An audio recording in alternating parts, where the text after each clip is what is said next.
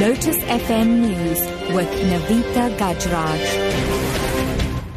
Three o'clock good afternoon. The National Union of Mine Workers, NUM, has rejected the gold industry's wage hike offer of up to 17%.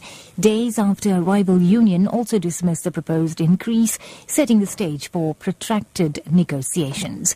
Deputy President of the NUM, Joseph Montesetse, says the biggest union in the gold sector by membership has confirmed that the offer was rejected. The Association of Mine Workers and Construction Union, AMCU, rejected the offer on Sunday. Now, jewelry shop owner and the head of security have been injured during an armed robbery at Campus Square shopping mall in Melville, Johannesburg. No arrests have been made, but Kule Putini with this report. It's alleged that four armed men entered the jewelry store and demanded money and jewelry. When the owner refused, shots were fired. The jewelry shop owner and the head of security at the mall were injured. The robbers stole jewelry and an undisclosed amount of money. They fired shots before making their getaway in a BMW X5. Several shops were closed immediately after the shooting with the customers taking place. No arrests have been made yet. Police are still combining the crime scene.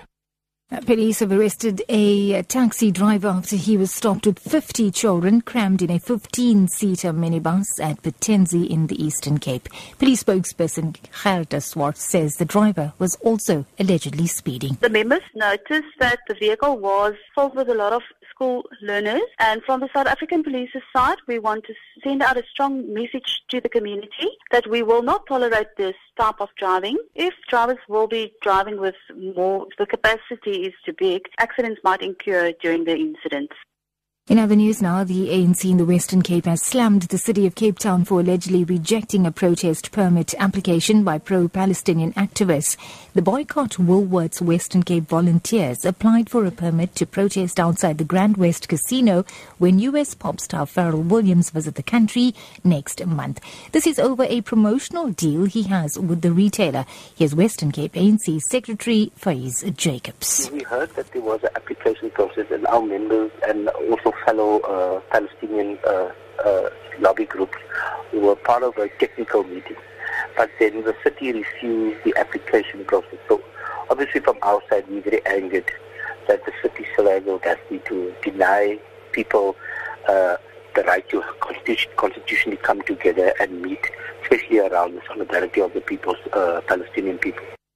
And wrapping up, Israeli archaeologists are trying to decipher what they have described as a rare ancient message discovered at an excavation in Jerusalem.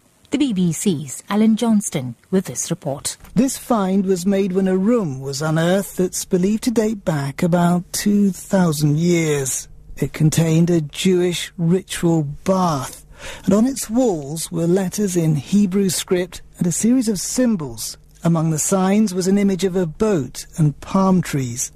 The archaeologists say the markings may be no more than ancient graffiti, but it's also possible that they might have some deep religious significance.